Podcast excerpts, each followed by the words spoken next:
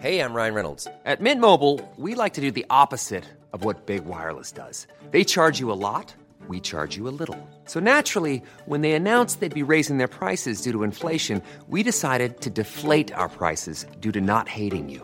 That's right. We're cutting the price of Mint Unlimited from $30 a month to just $15 a month. Give it a try at mintmobile.com slash switch. $45 upfront for three months plus taxes and fees. Promo rate for new customers for limited time. Unlimited more than 40 gigabytes per month. Slows. Full terms at mintmobile.com. Hey, it's Danny Pellegrino from Everything Iconic. Ready to upgrade your style game without blowing your budget? Check out Quince. They've got all the good stuff shirts and polos, activewear, and fine leather goods, all at 50 to 80% less than other high end brands. And the best part? They're all about safe, ethical, and responsible manufacturing. Get that luxury vibe without the luxury price tag. Hit up quince.com slash upgrade for free shipping and 365 day returns on your next order. That's quince.com slash upgrade.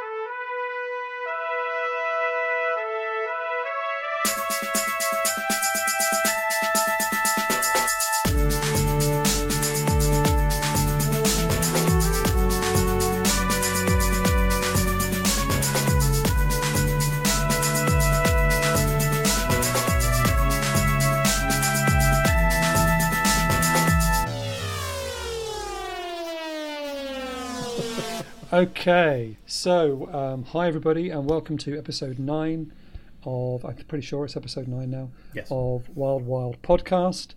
I'm uh, here as ever with my very patient and forgiving co-host Rod Barnett.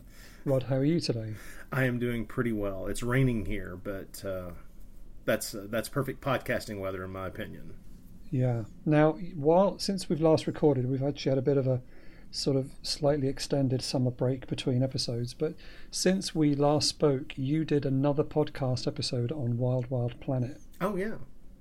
Uh, I had no choice. Uh, my, my, friend Mark Maddox uh, had a had a had a fa- had a had a spasm, a fit uh, when he saw that I was doing a podcast about uh, that particular film, one of his favorites, and uh, he nearly nearly he I thought perhaps a seizure was occurring. I wasn't sure, so I, I told him, look, look, look, that was for Adrian's podcast. That has nothing to do with me. I have no idea. I, I don't know why you think that was my podcast. I have no clue. You need to calm down. so I recorded a show about that film again, twice in one year, uh, with Mark Yeah. Maddox and released that. So And I, I thought it was really good. You you pulled out some things that we didn't talk about. It just shows that that film is so packed yeah, that you can never really run out of stuff uh, to talk about with that one. It's So, it's yeah. it's yeah, it really is. Uh, I I think you could honestly take that film in probably ten or even fifteen minute chunks and talk about that section of the film for about an hour, and there's just a lot to dig into, it, both Mm-hmm. visually and just in what was going, you know, what was going on to put those things on the screen at the time. So So if anybody hasn't heard that yet, I would recommend you uh, go and. Uh, say, well, I mean, hopefully you're already all subscribed to the Bloody Pit, but uh, if anybody isn't, then do uh, go and check that one out. But you've you're so busy. You seem to be dropping new episodes at the moment, about every two days. I no, not quite that fast, thank God. It's it's just a question of. Uh, I, I think that people, because I don't have some kind of regular schedule, I think people uh, are, are surprised when one pops up, and that that I think is better. It, it's not uh, th- that that way people don't look backwards and go, "Oh, wait a minute, wasn't there supposed to be an episode out?" No, it's more along the lines of, "Oh, good, there's a new one out." oh wait, I didn't listen to the previous one. I, bet, I guess I better back up and start listening. Well, so, you, I I find that I, I suddenly look down and there's about three new episodes, that uh, that I haven't heard yet, and it seems like it was only a week since I listened to the last one. You, it's it's pretty impressive. You, you know, Well, there, I, there's, hope, I there- hope they there- pay you well. yeah, they pay me. Yeah, they pay me extraordinarily well. It- part of it is just that uh, I have so many different people who are involved in in wanting to do shows on particular subjects that you know when things fall into place and we're able to get them recorded, sometimes they can stack up like cordwood. I have been in a position where I've had three or four different episodes in the hopper in various stages of edit and just you know just trying to get them done and out and then trying to give each show enough space in the feed so that people are aware of it before the next one pops up and that can sometimes be a problem too so Well, you're you're doing a great job. We all we all appreciate it. thank you Um, so yeah, so today we're going to continue with our season of Italians in space or Italiani nello spazio, and we're picking up. This is kind of interesting. We uh, a couple of episodes ago we talked about the films of Alfonso Brescia and his sort of attempt to replicate Margheriti's Gamma One quadrilogy with his own series of films, all set around the same space company or I don't know. It wasn't really a space station, but like I don't know exactly who they all were. But basically, he had some costumes and some sets, and he made four films out of them. And we talked about just one of them. I'm pretty glad we didn't try and do all four. Um, can you imagine attempting Well, all- to cover all of them oh, yeah. Well, I say, actually, I say four. I think there were, yeah, there were four. yeah There was Cosmos, War of the Planets. That's the one we did. There was also Battle of the Stars, War of the Robots, and Star Odyssey. So, because this podcast, I knew uh, initially I did wonder whether we should try and just do every single space film, but I thought that would be quite tiresome eventually for us, particularly when it's four like that. So we just picked one of them, which I think gave us a pretty good flavour of what those films were like. But um, but this is not the la- that wasn't going to be the last time that Alfonso Brescia was going to turn up here, because I, there was one film that he made a couple of years later. I think he still had those spacesuits in storage, and um, some of the same sets were still hanging around, and so he saw the potential to get some more mileage out of that. So he came back about two years later. Uh, I think it was was it 1981? No, 1980 and made a film called La Bestia nello Spazio, or more commonly known as Beast in Space. This is probably the most well known of Brescia's sci fi movies, and, and many people might come to Beast in Space not realizing that it's kind of a fifth film in a sequence. Um, but there's no continuations with plots or anything like that. It's basically just the same same spacesuits. Um, but so, Rod, how familiar were you with Beast in Space before we did this? oh um pretty familiar i picked up the dvd uh, what a decade and a half ago or longer when uh, i think it was severin put it out uh, because i was extremely curious about it. And of course there were all those rumors about it you know there there being a, a pornography element. And uh, you know nothing nothing gets me more curious than the forbidden fruit of uh, of so, uh, someone uh, you know sloppily inserting pornography into a, an otherwise non-pornographic I'm glad you said the word pornography then. yes. Uh, uh, sometimes, sometimes the English language is a joy, is it not? Uh, anyway, I, I so I was fairly familiar with it. I had seen it before, and uh, to be honest, I was fairly happy uh, treating uh, the Beast in Space as a one-time view, move away from it, and and never look back kind of thing. But that was not to be. Thank you once again, Adrian. You're welcome. Well, I will say this: of out of this and Cosmos, this is better. Like I think because I'd see because I hadn't seen Beast in Space before, I was familiar with it. I did actually have the DVD the, that was released over here from Shameless, which was, as far as I can tell, kind of what you might say is the director's cut in air quotes. Uh, basically, the version without the hardcore inserts. Yeah. Um, and so, but I just never really watched it because it looked rubbish. But having seen Cosmos first, I was actually pleasantly surprised that this film had a coherent plot of sorts. um, and so that was it. Maybe I maybe didn't find this as bad as I was bracing myself for. um, but anyway, so let's grab ourselves a pint of Uranus milk, and We're gonna have um, to talk about that. Yeah. We'll we'll get into this. Uh, let's start with the director then. So we just, I mean, just we talked more about him last time. Alfonso Brescia, basically, you know, he made films, loads of different genres. We talked about him a lot in the previous episode, so we don't need to revisit that too much. But uh, some of the stars of the film. Now, the main name, and this is presumably why this film exists, is because Sirpa Lane became available Yeah. And she is best known for her appearance in uh, Valerian or Valerian, Valerian maybe Valerian Borowczyk's The Beast. Mhm.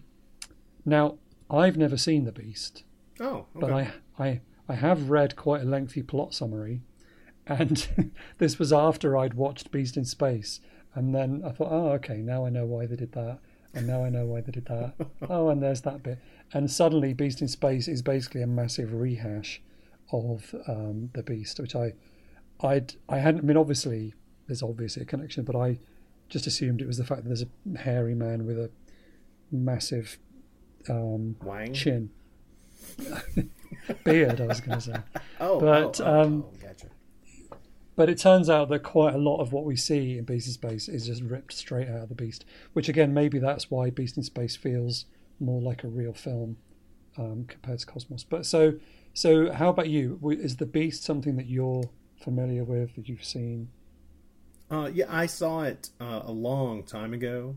Um, it's it's a it's a very interesting film. I think it's it's much more toward the art house crowd than anything. Uh, You know that that than, than what I would say this film. This it has higher aspirations by far than uh, exploitation in general.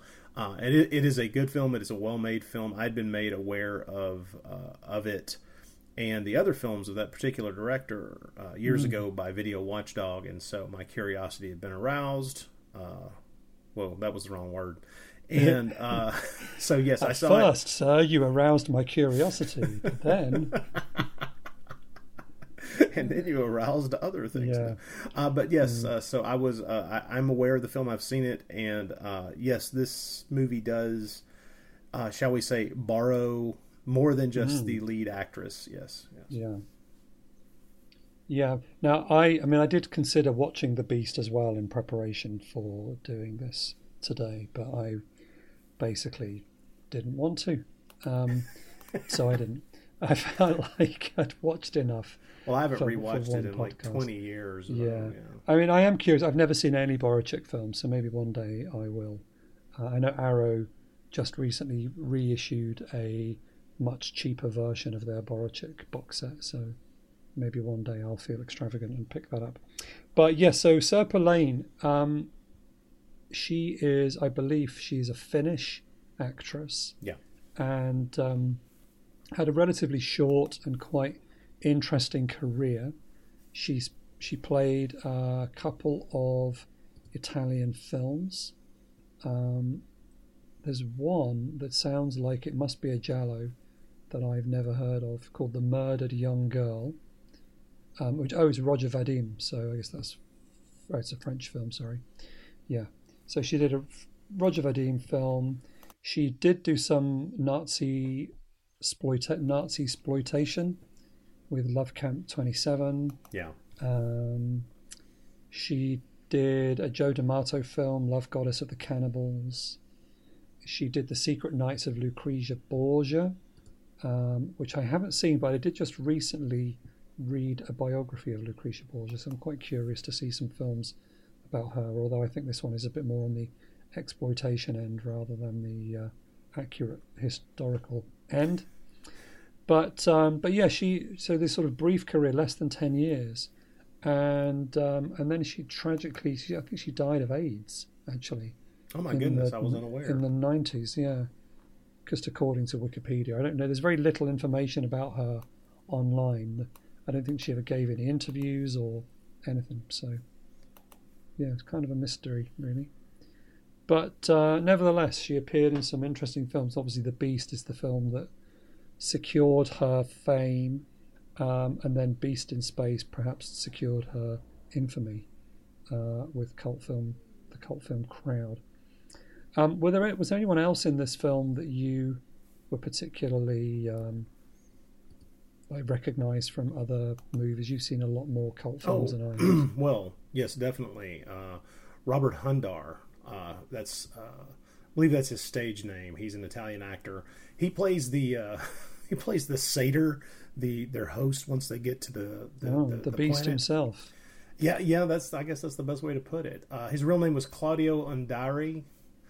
Uh, he went by Robert Hundar as a stage name, and yeah, I've seen him in a lot of films. Uh, he was uh, he did uh, let's see, Cynic, the Rat, and the Fist, Tough Cop, Oh yeah. uh, Red Coat, which is a, a, an Italian movie about uh, the Canadian Mounties that I have, of course, sought out because I'm, a, I'm an yeah. extremely strange person. Uh, he had a role in uh, Sabata.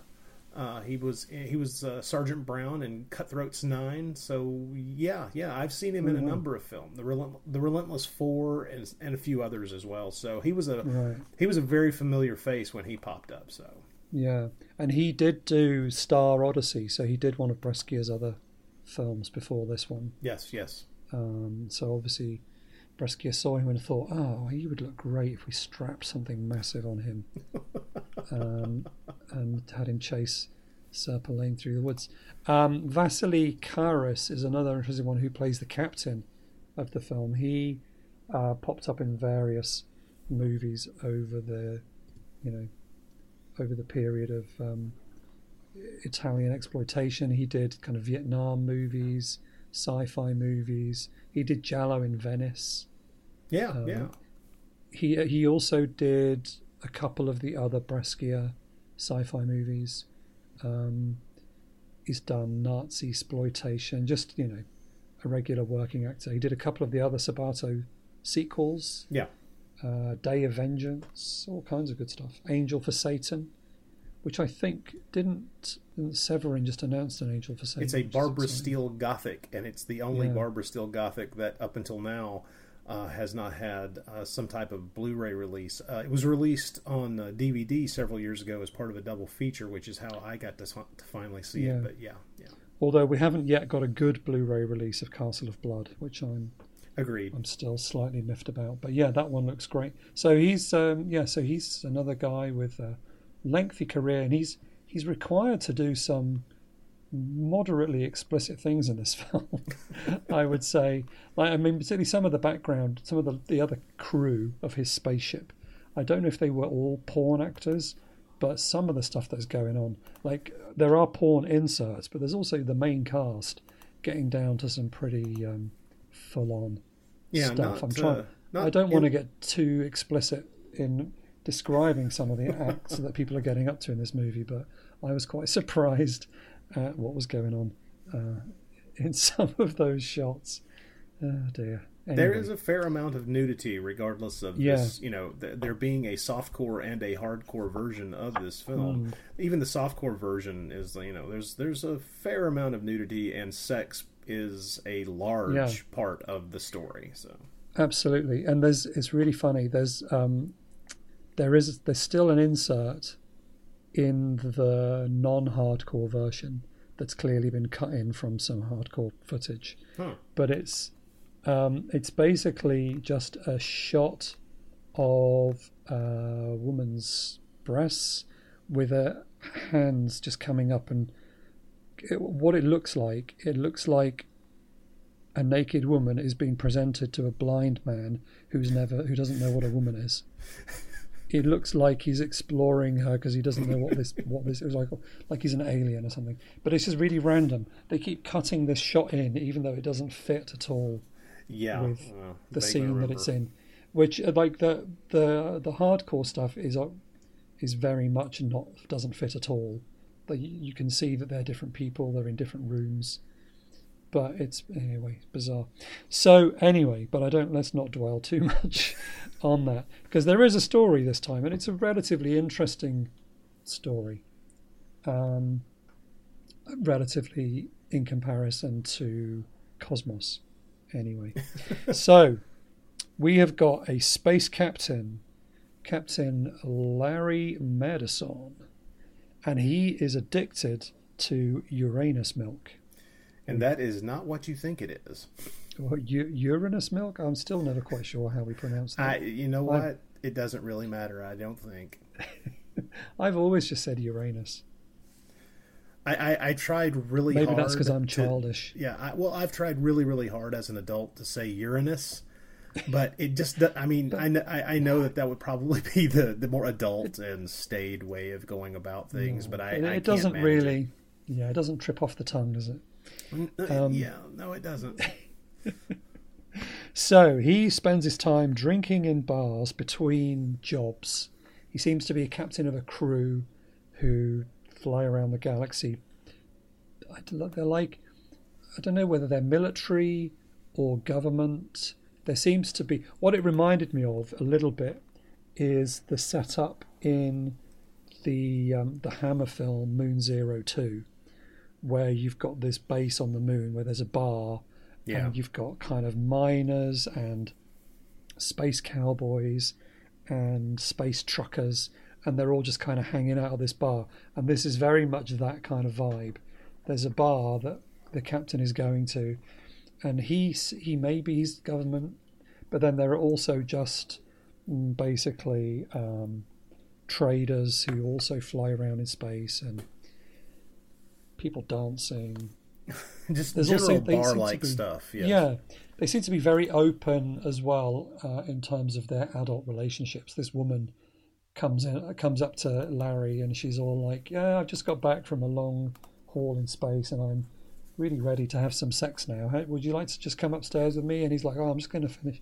finish my drink first. And there's all this kind of thing. But I'm I'm pretty sure he's also got a girlfriend, which is uh, Lieutenant Richardson, played by Sirpa Lane, who we've already seen, I think, at this point, quite early on. We know that he's in a relationship with her, but maybe because this is the future, we're supposed to think that, you know, it's all just very open and Yeah, modern, yeah. I guess. I don't know. But um, so he's in this bar and he gets into a fight with a guy called Juan. Yeah, yeah. Played by an actor we should we should mention briefly. Oh, yeah, go on. uh, Vernantino Venatini. I'm I'm probably slaughtering that poor the poor actor's name, but he's someone that I recognize from a lot of other films as well. Very long career. Uh, you might have seen him in uh, Fulci's City of the Living Dead or Contraband. Uh, he Oh, right. uh, he was in Cannibal Ferox. Uh, let's see, Terror Express. Uh, by the way, he he supposedly is somewhere there in the humanoid, but I don't know that we we I don't know that we spotted him. Uh, but he was in like Emmanuel and the White Slave Trade, and you know, uh, Young, Violent, and Dangerous. Emmanuel in Bangkok, Black Emmanuel, Emmanuel too. He's just one of those actors who Wow, turned up in a blue bajillion films. I mean, his credits. I mean, he's got he's got 100, over 150 credits. He plays the priest in Seven Deaths in the Cat's Eyes, Yes, indeed. which we talked about on your podcast earlier mm-hmm. this year. How funny! So, like I, I, thought say, he looked he looked familiar, but I think because he was playing a Spanish pirate, I didn't quite place him as being Italian. But of course, he is. That makes total sense. they ship those guys everywhere. Yeah, he only just died a couple of years ago. He, um, I know, I know. He he had an extremely long career. I mean, he has credits stretching all the way into the 2000s. So, Yeah, that's really cool. But yeah, he's playing this sort of rough and ready pirate guy uh, called Juan, and so the but the back in the background of all this is that apparently the government or the military or whoever it is are trying to get hold of something called antalum, uh, which may as well be called unobtainium, or you know, made upium made up him, Uh, yes. or MacGuffinium. Yeah, exactly. That thing what's supposed to drive the plot, but it doesn't really. It's just the sex that Yeah. drives the plot. So, and yeah. so apparently this stuff is needed it's the key ingredient for building neutron bombs and it's a source of power you only need a very small amount of it and um, they can't find any it's in a planet that they they know it exists but they don't know where it is or something like that but then it turns out that juan has been there and he's actually got some hanging around his neck on a little thing. Which And and how ham-handed does the film script handle this? Juan Hmm. and our our beloved uh, main character, Captain Larry Madison. By the way, we could have another discussion about the incredibly generic character American names. character names. oh, I know they're all good. Captain Larry Madison. They get into a bar fight because both of them want to want to bed uh, Lieutenant Sandra Richardson, which is no, it's a better name, who's played by you know, Sirpa Lane, the the uh, star of the Beast. Uh, they both want yeah. to they both want to bet her. They get into a quick bar fight, and in the scuffle, uh, Madison, who wins, uh, ends up uh, with this vial that was this this little vial of rocks that was around the neck of uh, of Juan. Juan Juan Cardoso, by the way, or Juan Card- Yeah. yeah. Uh, that he ends up with it, and he doesn't know what it is. So the next day, after of course the prerequisite sex, he he has it tested by. Uh, it, it does seem to be military, right? Mm, something like that. Yeah, he has it tested and finds out that the vial is that uh, that unobtainium, the antil- antileum. Anti- I, I can't remember. Yeah, something like that. And uh, they're like, "Well, how did he get this?" And so clearly, uh, you know, since they must have this stuff to be able to blow up other people because it's uh, a, a distinct ingredient of some type of weapon, some type of bomb. Hey, we got to go seek this out. So go find that guy and find out where he got it, and go get more. And just yeah, you mentioned there. So they this is the first, but they actually have two bar fights. This is the first one, um, and you know I think you know Juan might have spilt his pint of Uranus milk, and really got his Which is so his back, wrong. got his Just back up. the way you said the, the, the fact that you know that saying that is just going to drive me crazy. Um, um, now, I something we forgot to mention when we talked about Cosmos was the there's a kind of sex scene in that, and it was really weird. The, the sort of the, the couple go into this space pod booth or something, Yeah. and they basically lie back and they look at these glowing coloured lights, and that apparently is some kind of shared experience. It reminded me a little bit of of Barbarella, the kind of futuristic way that that Yeah. society uh, has recreational sex. Um, but there's a little bit of that here as well in this first sex scene. But then you know it comes down to what the audiences would rather have. So we get actual quite quite lengthy and and dull. Um, goings on but yes then so then yeah so he knows about the antalum so he goes back to the bar the next day but not with Sirpa Lane this time he meets this other woman who um, I've forgotten her name, Frida might be. Anyway, he meets this Yeah. woman and she's like, "Oh yeah, I'm looking for a man now because I've just got got off. I'm, I'm on my shore leave, and uh, she's in port looking for for a good time." But that's when he he's, he can't go with her straight away because horny though he is, he's a man with a good sense of responsibility, and he's waiting for Juan to turn up, and. Uh, so then uh, Juan turns up and they get into a fight again. Um, and he beats Juan again, but this time manages to arrest two of Juan's friends, but Juan escapes. Is that right? I think I Uh, that right. I- But they, they manage to arrest along- a couple Juan, of guys. Juan does escape, yes. Yeah, they manage to arrest two of Juan's um, crewmates or something, so they can find out where this antalum came from, and so they discover that it's from a little planet somewhere off miles away called Lorigan, but obviously. Under normal space conditions, it would take hundreds of years to get there, but in this movie, it takes about two minutes Yeah. uh, to get there. So that's where the Antalum is. So immediately they get him to get his crew together and um, get going off to Antalum. So it's Captain Larry, we've got Lieutenant Sandra Richardson, and then a bunch of other relatively nameless people. Who there's a Commander Green, I think. Uh, Colonel, no, he's Colonel no, Mustard. I think it was Colonel Colonel Mustard, Mustard. right? There's an Erica. There's basically enough enough for them to all turn into couples at the appropriate time, Yes. and um, they fly off. Um, but they are on their way when they see or they they see Juan's ship, and Juan is kind of ghosting them, uh, and then starts just starts he, he has a good laugh with them over the ship to ship uh, system, and then he shoots at them and they I don't know they get into a bit of a fight, but he kind of just flies off. Um, and he's going there because they they don't want him to get there before they do because he's going to mine it all for himself, but they want to get it for themselves. So they get to Lorigan, but then the ship comes under attack, and they crash land, which is not as exciting as it sounds. No, no, it's not. But um, so then where do we go? So now they've got no radio communication. So meanwhile, back in the control room, which I'm pretty sure was the same control room from Cosmos. It looks very similar. Very, it's very probable, yeah. Because I mean, Yeah. you know, once you've got those sets, I mean, just Yeah. you know, use them again, use them again. Yeah. No, he's world building here. This is all like a shared universe. World building.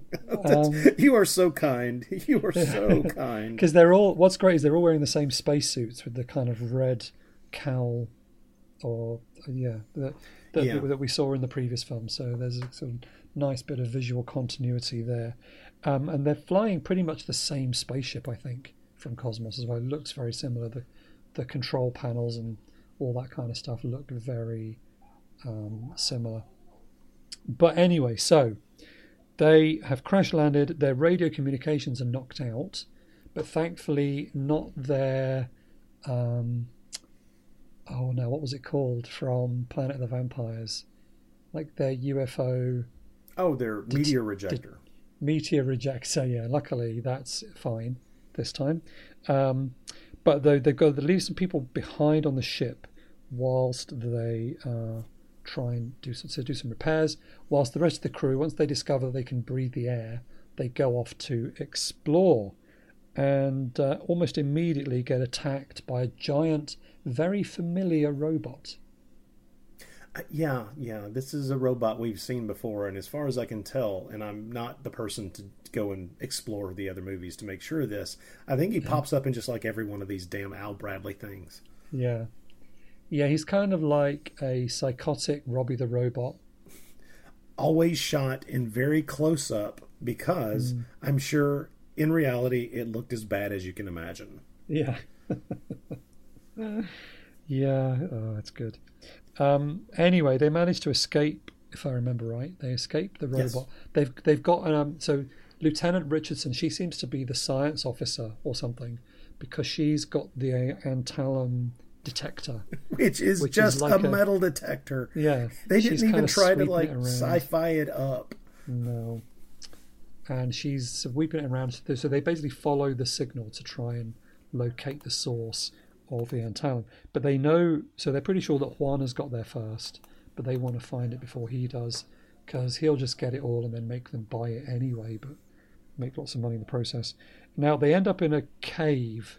Did this cave look familiar to you as well? Uh, this is a cave that I've seen in roughly a hundred million Italian exploitation films. Yes. Yes, I'm pretty sure it's exactly the same caves where they met the um, the blue men. Uh, or they were they blue or were they green in Cosmos? I think it was the same. I just kept it was so confusing. I kept waiting for those guys to turn up again. Um, but anyway, so they're in the caves, and then they find a gateway to a castle. Now, at this point, we should backtrack a little bit because one thing we haven't mentioned is that Lieutenant Richardson has been having a recurring nightmare. Ah, She, yes. this, uh, she had this the first night we saw her and the captain getting it on. Could could you describe the the nightmare Um, for us? let us rip off the beast. That's the nightmare. okay, essentially, it's uh, in this uh, this reoccurring dream slash nightmare. Uh, she is having uh, visions of herself clad in a very you know slashed and diaphanous kind of white outfit, being chased through a wooded area by um, some kind of um, bipedal beast, some kind of animal. And um, it always seems to involve not just fear but uh, sexual aggression some kind of uh, fear of uh, she, se- she seems to be fearing not just a- attack or death but rape and that's uh, this recurring thing. She uh, has it and wakes up in fright from it uh, each time she has this particular Yeah. nasty dream. And she says uh, when when she just tries to describe the dream to the captain, she talks about the trees not being like they, the you know, not being like uh, the forest is not like it is here on Earth, and, Which you is know, she's- BS. so she, as they start walking through the woods here on this planet, she's like, "Oh, this is the woods from my dream," and we're all just thinking, "Well, duh," because we we know where this is going. Um, now, as they're walking through the woods, they see a very strange sight, something which they appear not to have seen before, which is how do we describe this? It's Bizarre house, or is that? What Oh, bef- before we get to that, they, they, Oh. even though we apparently are on an uninhabited planet, we cut to some stables oh yeah. in shot in. They, but they're presumably this is stock footage that appears to have been shot anamorphic. and squeezed it's for this. because it's been squeezed into this because this is a non-anamorphic film, and so we've got these kind of tall, thin horses. Um, yeah, well, you know, basically breeding. giraffes, Let's just say breeding. Yeah. How's that?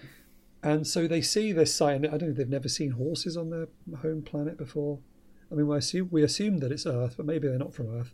But anyway, they we and then we get this prolonged sequence of them all just staring at these screaming horses, and the the, the men look confused or perhaps just inadequate, um, whilst the women all seem to be extremely aroused by such a sight.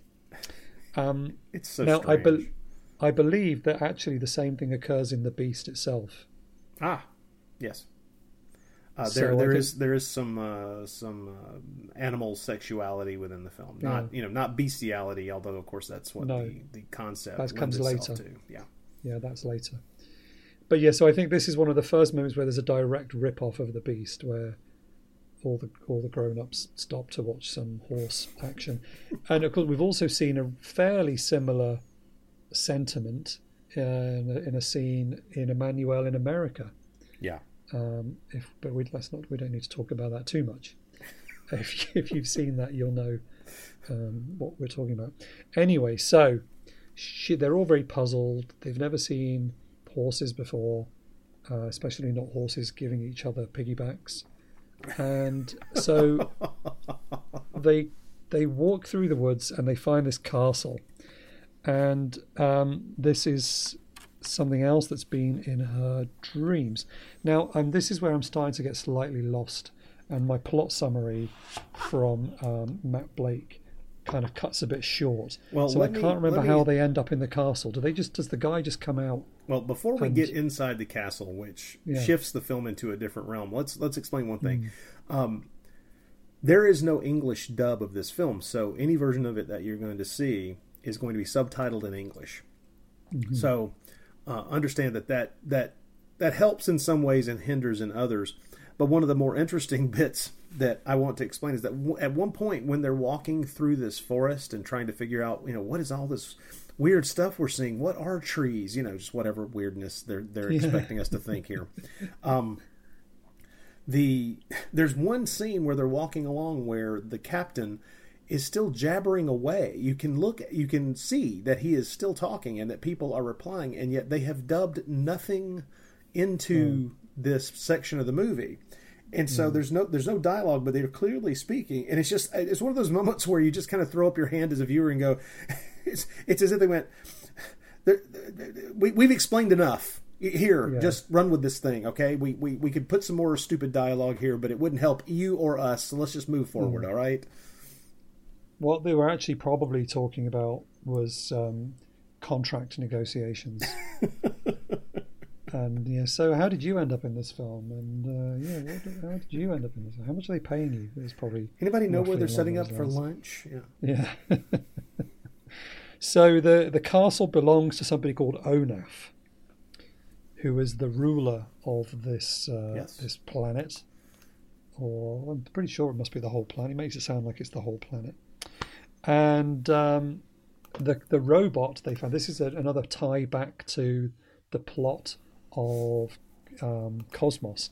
The robot is part of a supercomputer below the surface of the planet that is has be, that has kind of taken over and become this kind of megalomaniac and wants to destroy everybody and rule the planet.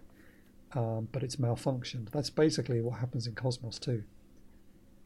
Uh, Yeah, yeah. right. This Yeah, this whole idea much- of there being supercomputers that will will essentially, you know, authoritatively rule over entire planets seems to be a recurring theme in the world of Mm. Al Bradley's science fiction. So yeah.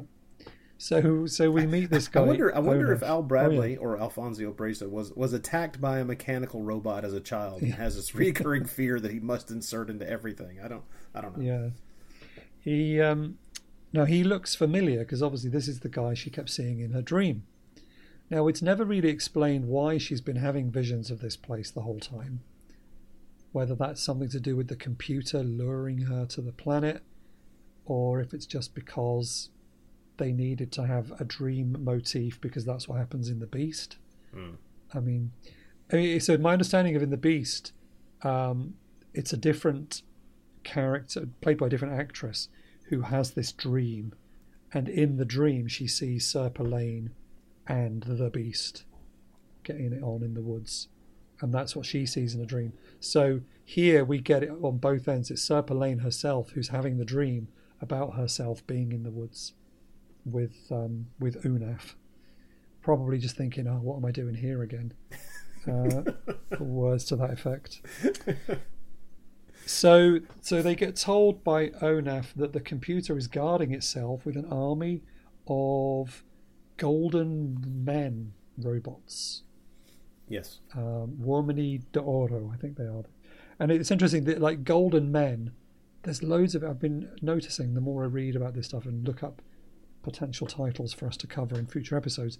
There's quite a few Italian films with the words "golden men" in the title. Ah. It's it's quite a popular idea in Italian. Um, so, the, like in this film, but there's things. Some of those kind of costume superhero type films Yeah. that they did. There's some golden men in those. Uh, it, it's. Well, I know there are sure in, a- in in Peplum as well. Yeah. yeah, and there's a, at least there's a Euro spy or two, I think. So the Golden Men, by the time this film comes around, is a pretty old concept, and these Golden Men have lightsabers, Yes. kind, kind of. So you got to be very careful with these guys. But the only way they can escape is to get, or they, they still know they've got to get the Antalum. This is where it all starts to become a bit unclear because at this point, they all basically sit around for dinner. Oh yeah, they get separated, don't they? That's it. And but then it turns out they're all there and everyone's happy. They've all got changed into basically. You mentioned peplum. It's like they're all now suddenly dressed for a Roman banquet Exactly. in this castle, and uh, and their best friend Juan has turned up as well, and he's acting all matey with the captain, and you know just oh I was only joking when I shot at your ship. Everyone's we're all everything's fine. We're all just having a good we're, time. we're going to be friends now. Come on. Yeah. So he's kind of teaming up with uh, with with the captain, uh, Captain Larry, like you said, very American names. um, it's brilliant.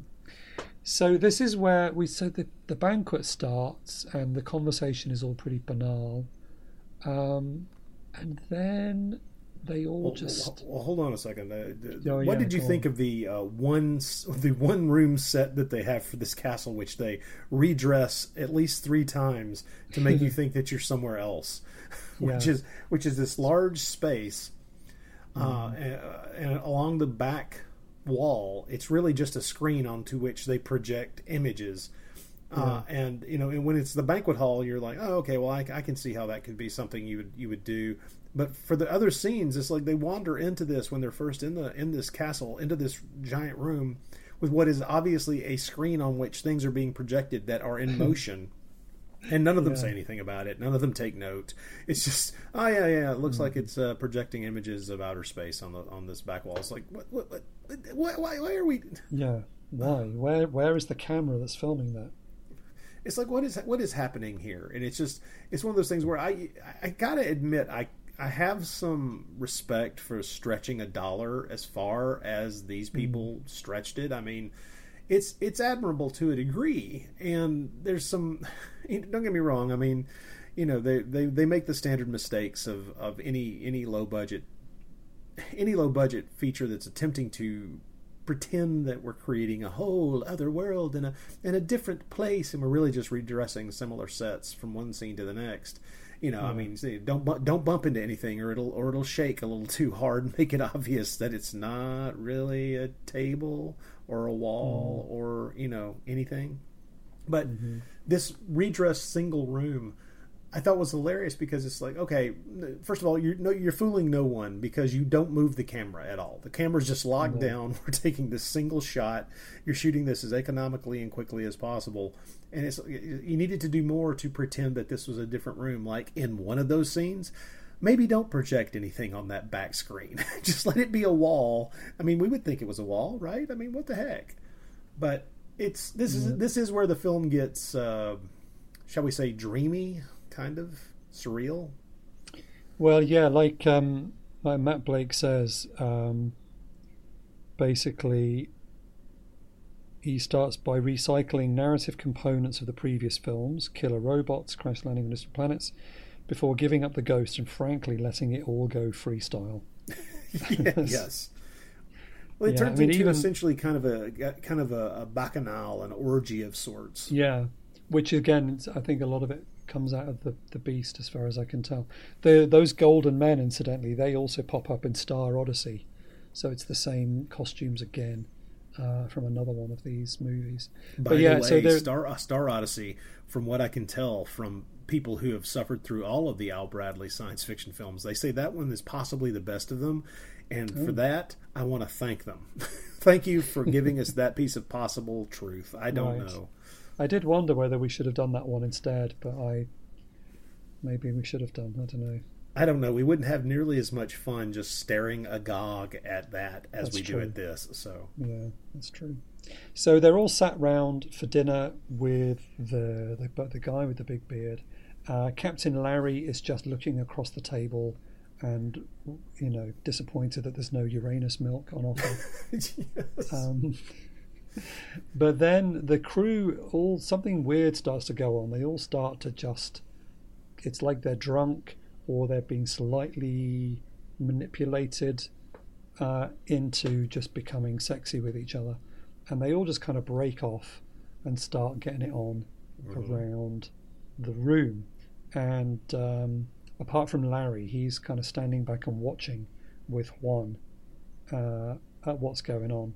And Sirpa Lane, despite the fact that she clearly recognizes this guy from her dreams, uh, goes off with Onaf and doesn't seem to be too worried yeah, about that. yeah.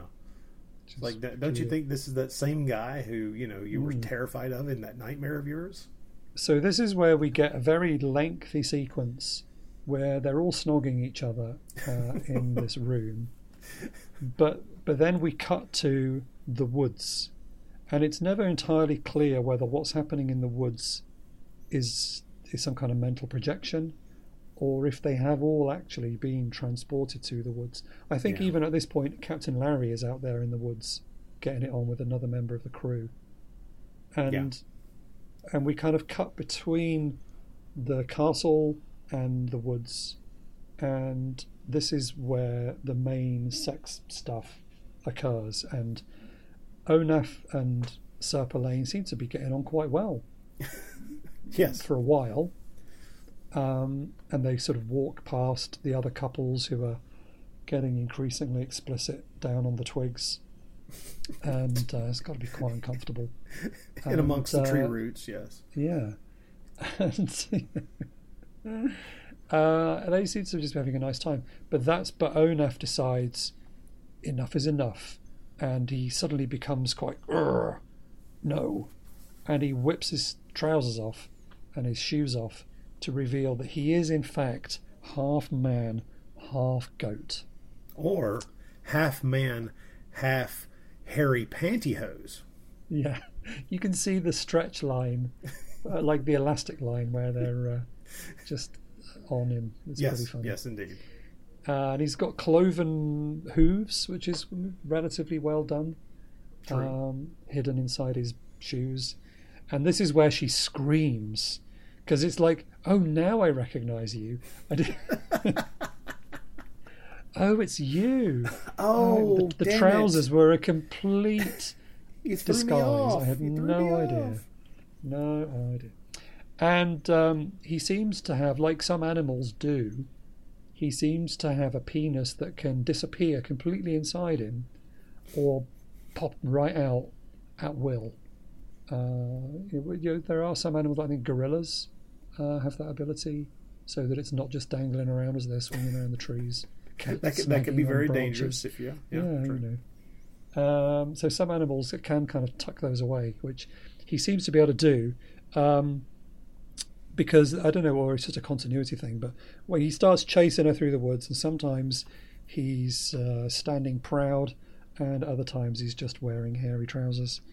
Um, and we just get this very lengthy sequence uh, of her running and him chasing, and then cutting to people on the floor and under the trees, and it just goes on for ages. But luckily, we do eventually finally uh, have a, a battle at the end.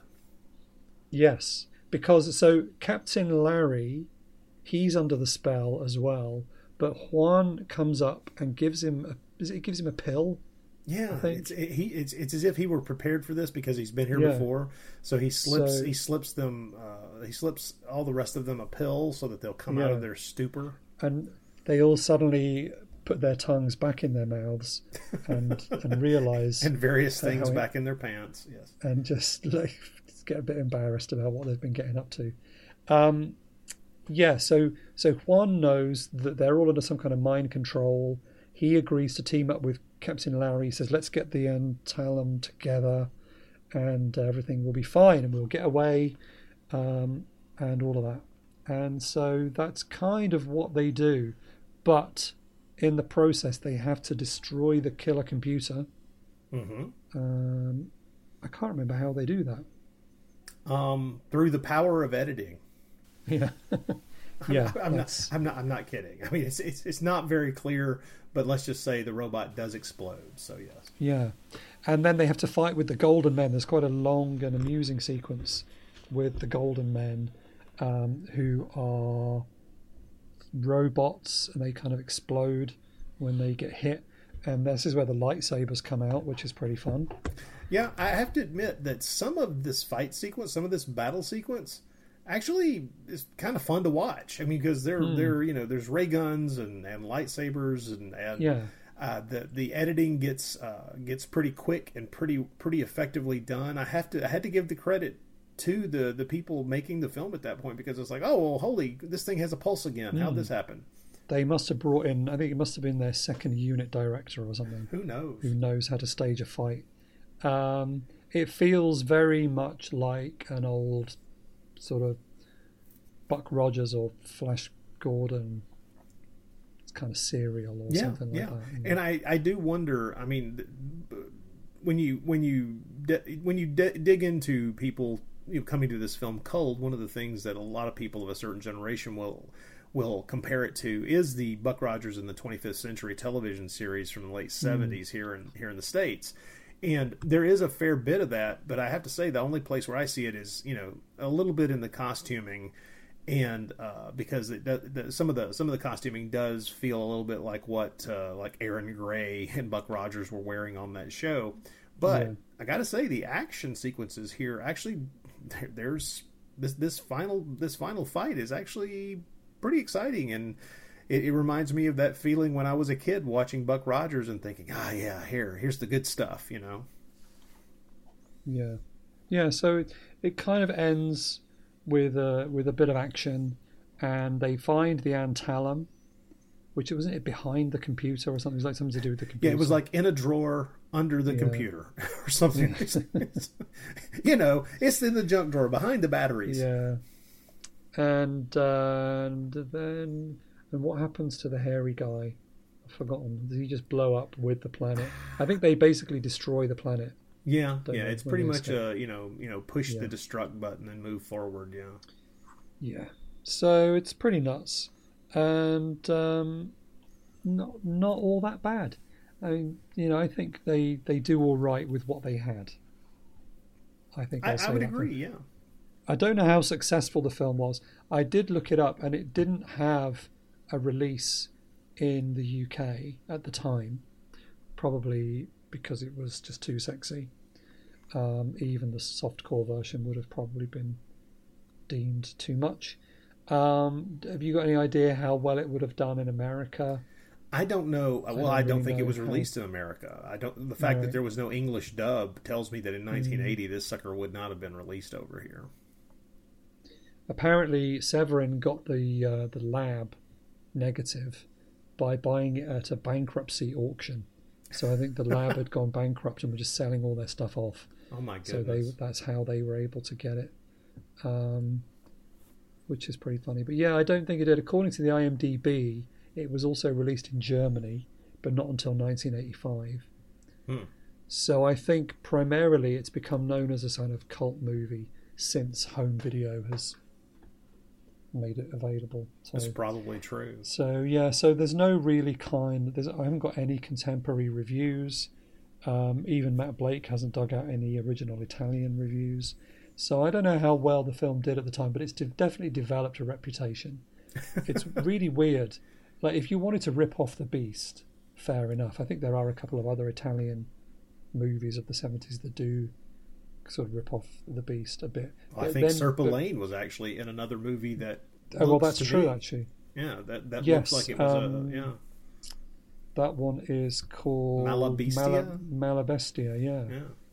Um, so, I mean, even just yeah, the title is a bit of a giveaway. Yes, you're right. Um, but then to say, okay, well, let's take all that, but then do it in space is kind of quite daring, I think, in a lot of I, ways. I, I can't complain. to to take that idea and think, well, we could just do it in the woods, but why don't we do it in some woods in space? and uh, you know, because I've got these costumes, I've got this killer robot, Yeah. um, and why not? So, of yeah, I would. Qu- I think I would do. it. Will eventually, just out of curiosity, I will watch Star Odyssey to see how that fits in. But this is definitely this one is definitely better than Cosmos. So that's Oh, I agree, and that, that's the that's the thing. That's why I am glad that you had us watch two of these damn things, because it, it is it is interesting to compare and contrast Yeah. and to realize that yes, with you know. When you're when you're scraping along the bottom of the barrel, sometimes you do get a piece of fruit, and this is the piece of fruit. You know, Oh, I think that's probably the best thing we can possibly say about it. yeah. Okay, so that was Beast in Space. Uh, currently not available on Blu-ray, no, um, but I'm sure it's only a matter of time before Severin upgrade to a Blu-ray because they seem to be doing that with everything else, and they've they've got the negative apparently. So I'm sure eventually a full HD, and you'll be able to see the uh, the elasticated furry tights in all of their glory in HD. And that Um, honestly, that would be worth it. Plus, I, I will say this: we didn't comment upon it, but I, I would really love to see whatever that funky makeup that Sirpa Lane was wearing at the beginning of the film in the bar, where it looks like she's got not just glitter, but like you know rhinestones glued to her face. It's, it's Yeah. like she's there clearly attempting to attract a mate, and somehow this is going to do it. I, I Yeah, just, I'm impressed. I know. Yeah, it's like a real space disco. Uh, Yes. Yeah, well, there's I- a there's I- a lot of that feel in, in in this film, especially in those bar scenes where it's just like, ah, yes, it will be just like it is here, only Mm-hmm. stranger and more spacey. I guess that's the word we'll use. Spacey. Yes. You know. Well, speaking of space discos, that's a good uh, time to mention our next episode. So do come back in a couple of weeks for the final film of our season, um, which is which definitely fulfills the space disco criteria. Uh, I would say, but we'll, we'll, we'll talk about that next time. Anything finally you want to say about Beast in Space, Rod, before we finish? Um, I never intended to go back and rewatch this movie. I can't say that I'm completely happy that I did, but you're right. On a scale, you know, on, on the the rather odd scale, uh, I am kind of pleased that uh, although at 92 minutes it's a little too long, it could have been it could have been easily a good 10 minutes shorter. Uh, This was this was not as unpleasant a rewatch as I had assumed it was going to be, which is odd. There we go. Damning with faint praise. Pre- precisely. Yeah. Watch Beast in Space. It's not as bad as you think it's going to be. put that on the poster. It's not a root Yeah. canal, so there. No, no, just um, a minor surgery. Uh, yeah. Okay. Anyway, thanks everybody. I think we'll probably wrap that up there. If you've seen Beast in Space, get in touch. Let us know what you thought of it. You can email us on. I never remember the email. It is wild wild podcast. That's easy to remember. At gmail.com or tweet us at the wild wild pod or just search Twitter for Wild Wild Podcast. Uh, I'd like to thank you all for listening. I checked the other day, Rod, and we've since we started this, we've now had well over a thousand downloads, so Ah. that's quite cool. Um, That is. That's in to- That's in total, not per episode. Well, But I mean, it, yeah, we're we're we're past the heady days of uh, of social Yeah. media promoting uh, podcasts just because they exist. So yes, I Mm-hmm. understand. Yeah, but that's great. So thanks everybody for listening. We're glad that you um, appreciate what we're doing here. So, but yeah, we'd love to hear some feedback, or you can also leave us reviews on uh, wherever you're listening to the podcast, all that all that kind of stuff that podcasters ask you to do all the time. Uh, anyway, thank you, Rod, for uh, for suffering again through a film that you never wanted to watch uh, again.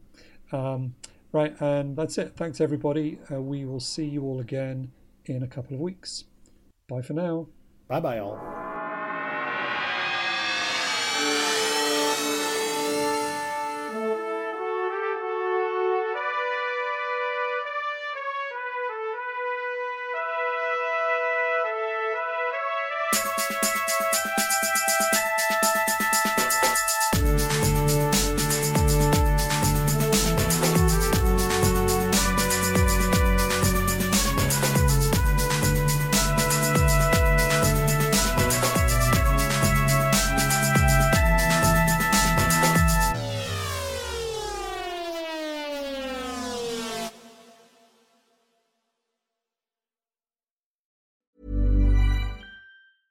Hey, folks, I'm Marc Maron from the WTF Podcast, and this episode is brought to you by Kleenex Ultra Soft Tissues, your ally to help tackle your allergy symptoms this season. I love the change of seasons, but nobody loves pollen and all those other things floating in the air that make you sneeze during this nice weather. Kleenex Ultra Soft Tissues are hypoallergenic and allergist approved, so fight back against watery eyes and runny noses without worrying about irritating your skin. For this allergy season, grab Kleenex and face allergies head on.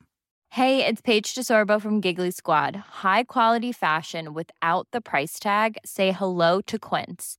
I'm snagging high-end essentials like cozy cashmere sweaters, sleek leather jackets, fine jewelry, and so much more. With Quince being 50 to 80% less than similar brands.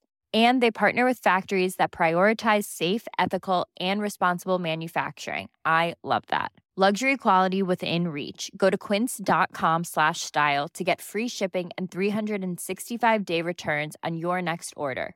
Quince.com slash style. Hi, I'm Daniel, founder of Pretty Litter. Did you know cats tend to hide symptoms of sickness and pain? I learned this the hard way after losing my cat, Gingy. So I created Pretty Litter, a health monitoring litter that helps detect early signs of illness by changing colors, saving you money and potentially your cat's life. Pretty Litter is veterinarian developed, and it's the easiest way to keep tabs on your fur baby's health right at home. Go to prettylitter.com and use code ACAST for 20% off your first order and a free cat toy. Terms and conditions apply. See site for details.